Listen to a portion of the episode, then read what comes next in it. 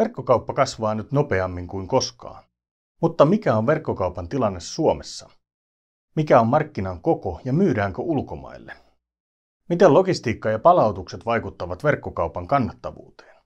Entä miten suomalaiset maksutavat eroavat muista maista? Muun muassa näistä asioista puhumme tänään, kun vieraakseni tulee Aalto-yliopiston tutkija Mikko Hänninen. Minä olen Pekka Poukkula ja tämä on Let's Do ITin podcast-sarja digitaalista kilpailuedusta. Tervetuloa mukaan!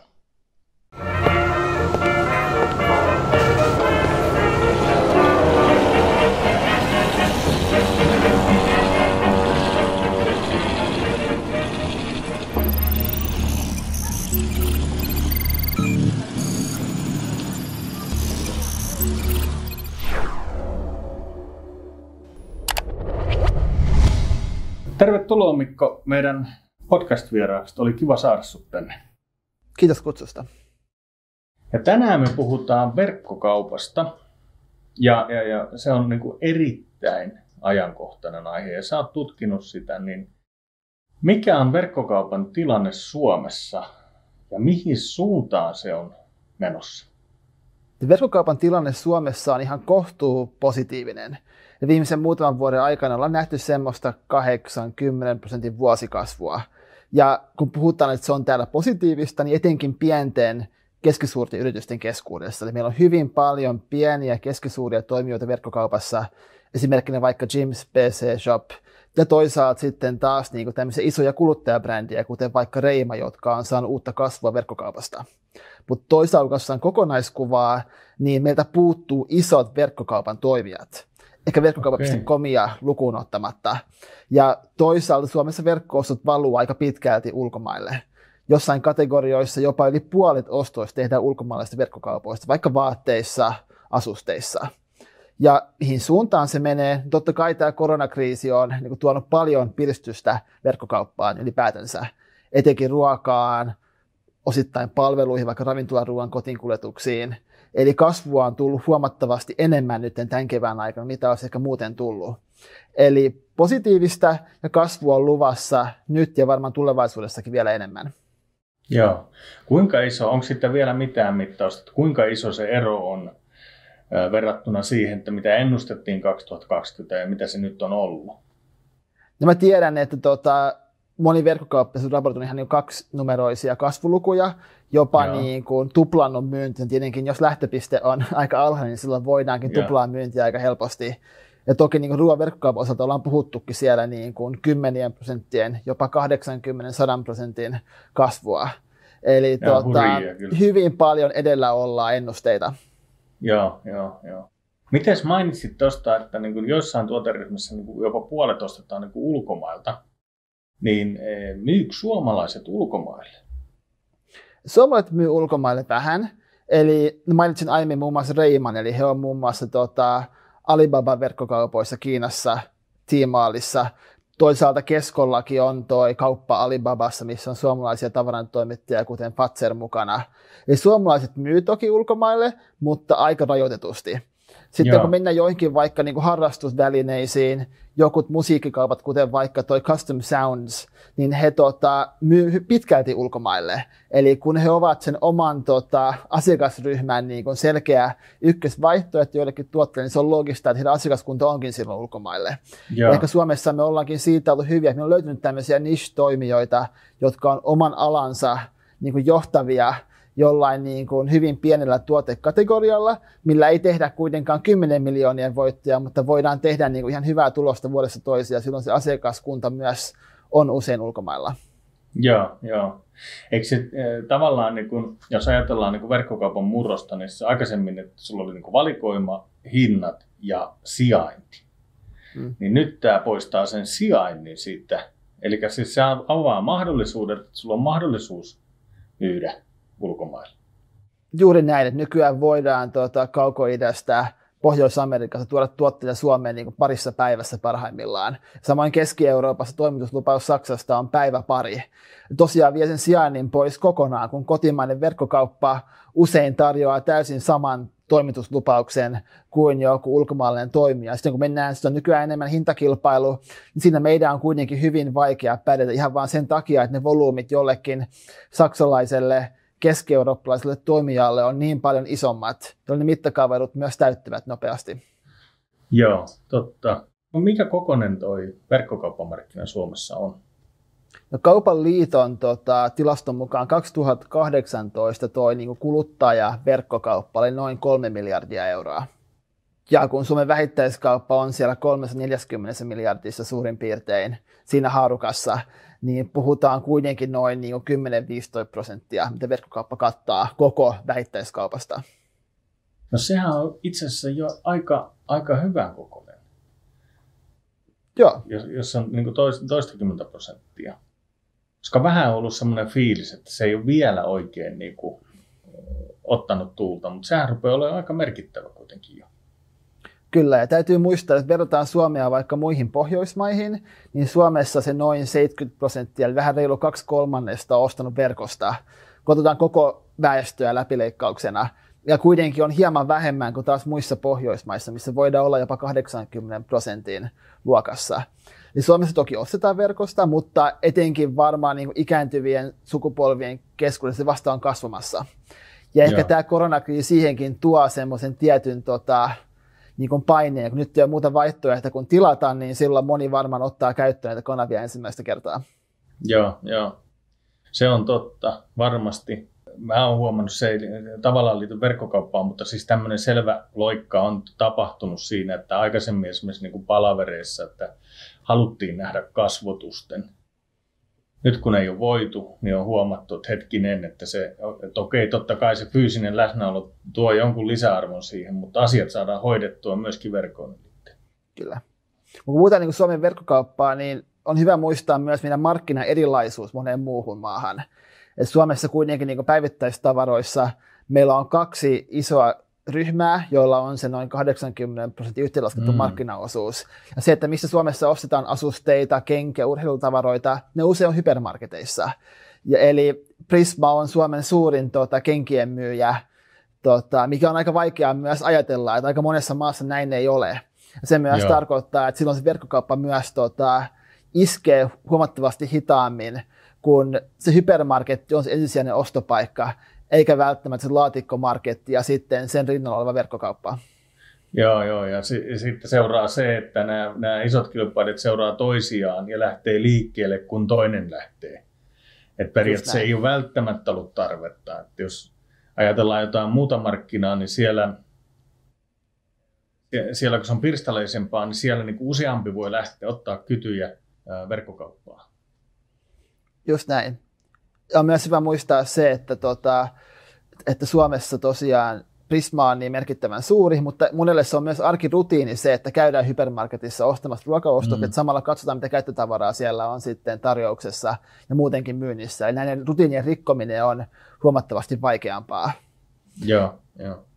Sama varmaan myös pätee ruoan verkkokauppaan, minkä takia se ei ole iskenyt samalla tavalla täällä kuin Ruotsissa, jossa se on kolme neljä kertaa suurempi. Englannissa, jossa se on jo yli 10 miljardin euron markkina ruoan verkkokauppa kokonaisuudessaan. Eli paljon siinä on kasvupotentiaalia myös. Varmaan osittain arjen tottumusten rikkomisen vaikeuden myötä. Joo.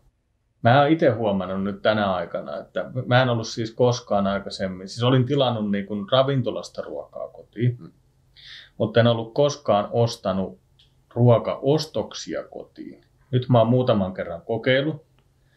Että jotenkin siinä, niin kuin mitä koki, niin, niin pikkusen valikoima on tietysti kapea. Mm.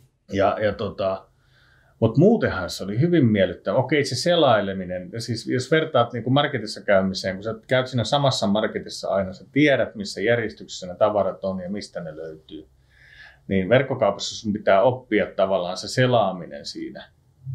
Ja se tuntuu alkuun, mutta siis muutenhan se oli ihan älyttömän kätevä. Siis siitä tilauksesta siihen, kun ne tavarat tuli, niin se oli nopeampi kuin että mä olisin itse käynyt kaupassa. Kyllä, ja tosiaan mihin ruoan verkkokauppa tai sen niin kuin se potentiaalia menee, on itenkin näiden niin kuin bulkki päivittäisten tavaroiden osalta, jolloin ne voi tallentaa ostoslistaan ja ne tulee, joka viikko voi laittaa, että nyt tilataan nämä niin kuin arjen perustavarat Ja sitten voi kuitenkin käydä kaupassa hakeen ne elämykset, voi käydä hakeen ne lihat sun muut sitten tota, lähikaupasta. Ehkä silloin mennäänkin suosimaan luomua ja muuta, mitä välttämättä ei ostettaisi sitten, tota, jos mennään samalla tekemään kaikki muut ostokset samalla. Joo, joo, okei. Eli nyt tämä ajalle tota, tyypillinen termi, eli hybridimalli. Mm pätee siinäkin, joo. Miten tota muuten sitten, jos ajatellaan niin segmenttejä, mitä se, millä segmenteillä verkkokauppa Suomessa tai ruokakauppa on yksi, ehkä nopeiten kasvava tällä hetkellä, mutta mitä muuta on? Tietenkin täytyy muistaa, meidän milleniaalit, niin heillehän se verkko-ostaminen on rutiinia ollut jo niin kuin ihan pienestä pitäen. Tarkoittaa sitä, että kun mennään vaikka asusteisiin, niin siellä vaikka joku Chalando on niin kuin huomattavasti ykkönen ja sieltä ostetaan tavaroita. Ja toki, mitä mä itse puhun semmoista kuin on-demand economy, niin tällä hetkellä ihmiset haluavat tilata nopeasti, heti ja tilata myös paljon. Ja se on tullut myös semmoinen kulttuurikysymys, eli valitaan kauppa sen mukaan, että toimitus saadaan mahdollisimman nopeasti, edullisesti ja myös se, että palautukset myös sopivat, toimivat vaivattomasti. Ja myös se, että voi palauttaa maksuttomasti, kokeilla kotona ja silloin palauttaa. Ja toki silloin etenkin vaatteissa, niin tämä Chalando, Chalandon suosio on ajatunut siihen, että moni tilaa vaatteita ehkä enemmän kuin tarvitsevat, sitten palauttavat ne, mitä he eivät haluakaan pitää. Ja toki se on etenkin nuorten keskuudessa totta kai niin yksi ilmiö sinällään. Okei, okay, joo. Miten tota, herää heti niin kuin tässä niin kuin pari ajatusta niin kuin kannattavuudet. Jos tuolla nyt on joku, joku suomalainen yritys ja yrittäjä, joka miettii verkkokaupan perustamista, niin heti niin kuin syntyy pari ajatusta kannattavuudesta. Toinen on tämä kuljettaminen, eli logistiikka, ja toinen on sitten tämä, nämä palautukset. Kyllä. Pystyykö niitä myymään niitä tavaroita sen jälkeen, kun ne on palautunut? Vai pitääkö ne myydä halvemmalla tai se on hyvä kysymys. Eli Amazonhan on niin kuin joutunut, joutu hampaisiin pari vuotta sitten sen takia, että he polttavat osan heidän palautetuista tuotteista.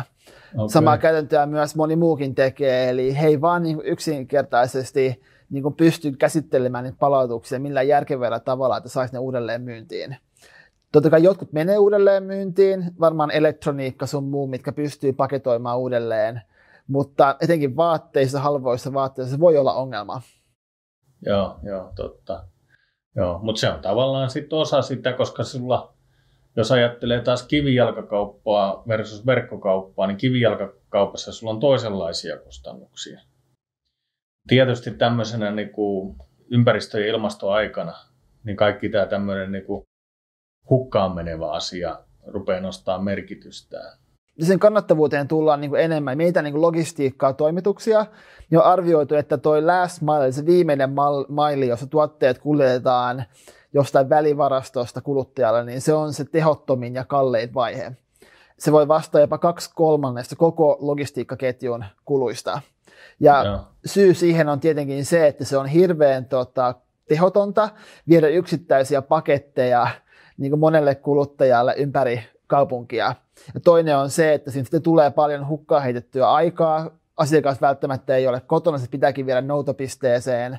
Noutopiste on tänne, pitää viedä toiseen. Siellä voi myös olla palautuksia, kun pitää viedä sitten takaisin taas tuonne tuota varastoon sun muuta. Ei se on hyvin tehotonta ja kaikki yrittää löytää keinoja sen tehostamiseksi vielä ei ole mitään ratkaisua välttämättä löytynyt siihen. Totta kai useita keinoja on. Amazon on muun muassa ottanut haltuun enemmän logistiikkaa itse. Eli heillä on omaa kuljetuskapasiteettia, lentokoneita, rekkoja ja toki myös omia, tota, omia niin kuin lähety, lähettäjiä, lähettäjiä, jotka näitä tuotteita kuljettavat kuluttajille. Ja toinen on tietenkin taas ne palautukset, niin kuin äsken mainitsit.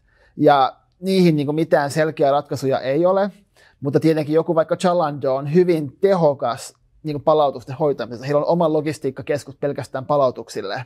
Ja he on tavallaan sen pystynyt niin kuin tehostamaan, optimoimaan. Ja tietenkin se vaatii rahaa, eli joku pieni verkko varmasti ei pysty siihen, mutta Chalando on rakentanut liiketuemallinsa sen varaa, että siellä tulee palautuksia, on pakko pystyä käsittelemään mahdollisimman tehokkaasti. Joo, joo, joo, kyllä. Ja sitten voisi kuvitella, että jossain kohtaa syntyy semmoinen vähän niin kuin second hand store tyyppinen, mm. eli palautusten verkkokauppa, tämmöinen outletti. No. Tämä siihen on osittain, Yksi hyvä esimerkki on vaikka Chada, joka on suomalainen startup, joka on vaatteiden tota, jälleenmyyntiin tehty alusta. Ja nämä varmasti tulee yleistymään jatkossakin ja varmaan myös tota, yhä useampi niin kuin alusta, kun Amazon myös lähtee tuohon vahvemmin. Joo, joo. joo. Mä myöhemmin puhua noista tuosta Amazonista, mutta mitäs sitten tota, sitten ilmeisesti näitä segmenttejä, niin sit siellä on niin matkailu on aika iso, no. pelit. Onko matkailu Suomen suuri? Matkailu varmasti on suurin niin palveluna. Tietenkin matkailu onkin nyt mielenkiintoista, mihin ne rahat menee nyt, kun kukaan ei pääse matkustamaan välttämättä tänä vuonna, ei pääsekään lomamatkalle, että meneekö ne muuhun kuluttamiseen, meneekö ne kotimaan matkailuun, se on mielenkiintoista nähdä, mitä nyt tulee tapahtumaan, koska se on selkeä, että rahat jonnekin pitää varmasti käyttää. Toki osahan menee, jos tulee lomautuksia ja muuta, niin totta kai se vaikuttaa ihmisten niin käytettävissä oleviin varoihin. Mä oon ymmärtänyt, että suomalaiset poikkeaa pikkusen esimerkiksi pohjoismaalaisista niin maksutapojen tai maksumieltymysten suhteen. Niin, niin miten, miten tämä tutkimuksissa näyttäytyy? Se on juuri näin. Eli Suomessa tota, yksityisen verkkopankkimaksaminen, mihin moni on tottunut, etenkin kun mennään katsotaan vähän niin kuin ikään tyvimpiä kuluttajia, niin siellä se verkkopankkimaksu on suosittu. Toinen on se mm. laskulla maksaminen, eli moni on tottunut siihen, että voi maksaa laskulla, jolloin joku palvelun kuten vaikka Klarna esimerkkinä, niin moni haluaa, että se on saatavilla. Tai muuten ne menee ottamaan jostain toisesta kaupasta ne tuotteet. Eli ihan selkeää on se, että tuo niin verkkopankkimaksu, laskulla maksaminen korostuu molemmat Suomessa ehkä enemmän kuin naapurimaissa. Joo. Mites toihan antaa varmaan sit myöskin mahdollisuuksia, jos ajattelee kotimaiselle verkkokaupalle, että meillä on toi. Siis sehän tulee niin kuin monessakin jutussa vastaan toi, toi esimerkiksi sähköinen maksaminen. Niin se antaa mahdollisuuksia, että jos, jos Kotimainen verkkokauppa tarjoaa kotimaiset maksutavat, muun muassa tuon verkkopankin, jota ulkomaalaiset, et sä voi ostaa Amazonista maksamalla verkko, suomalaisella verkkopankilla tai, tai tota, puhumattakaan laskusta. Nä, näkyykö toi? Onko se kilpailuetu suomalaisille? Ehkä osittain joo, ja ehkä aiemmin vielä enemmän, mutta toki nyt vaikka uusien maksupankkidirektiivien myötä, niin se ei enää samalla tavalla välttämättä ole kilpailuetu. Ja samalla nämä kotimaiset vaikka laskulla laskutarjoajat niin on lähtenyt myös kansainvälistymään aggressiivisesti. Klarna on yksi Euroopan arvokkaimpia startuppeja ylipäätänsä. Eli okay. sen myötä itse välttämättä en näe, että se enää on samalla tavalla kilpailuetu kuin ehkä oli aiemmin. Ja toki myös nykyään vaikka tota Wish-verkkokauppa niin tarjoaa laskulla maksamisen. Eli tota, kyllä moni niin kuin ulkomainen verkkokauppa on myös tajunnut tämän suomalaisten kuluttajien erityispiirteen. Okei. Okay. Miten se laskulla maksamisessa menee, tota, lähetetäänkö se tavara vasta, kun se on maksettu se lasku? Ei. Ja. Eli se tota, lähetetään, tota, että kun tavara on lähtenyt, niin silloin tulee vasta lasku. Joo, okei, okay, okei. Okay. Ja, ja tota, miten saako sen tavaran vastaan ennen kuin olet maksanut vai pitääkö sinun olla maksanut se? Ei, ei, se ei mitenkään ole sidoksissa siihen. Joo, joo. No sitten siinä todennäköisesti on jonkun tasoiset niin kuin luottotarkistukset ja luottotietotarkistukset. Sun... Joo, kyllä. Okei, okay, okei. Okay. Joo. Okei, okay, mä luulen, tota, että tässä nyt oli hyvä startti tähän episodiin.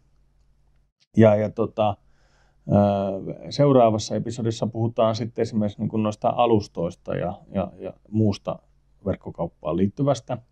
Mutta sua voi seurata mikkohanninen.com osoitteessa, eikö vaan?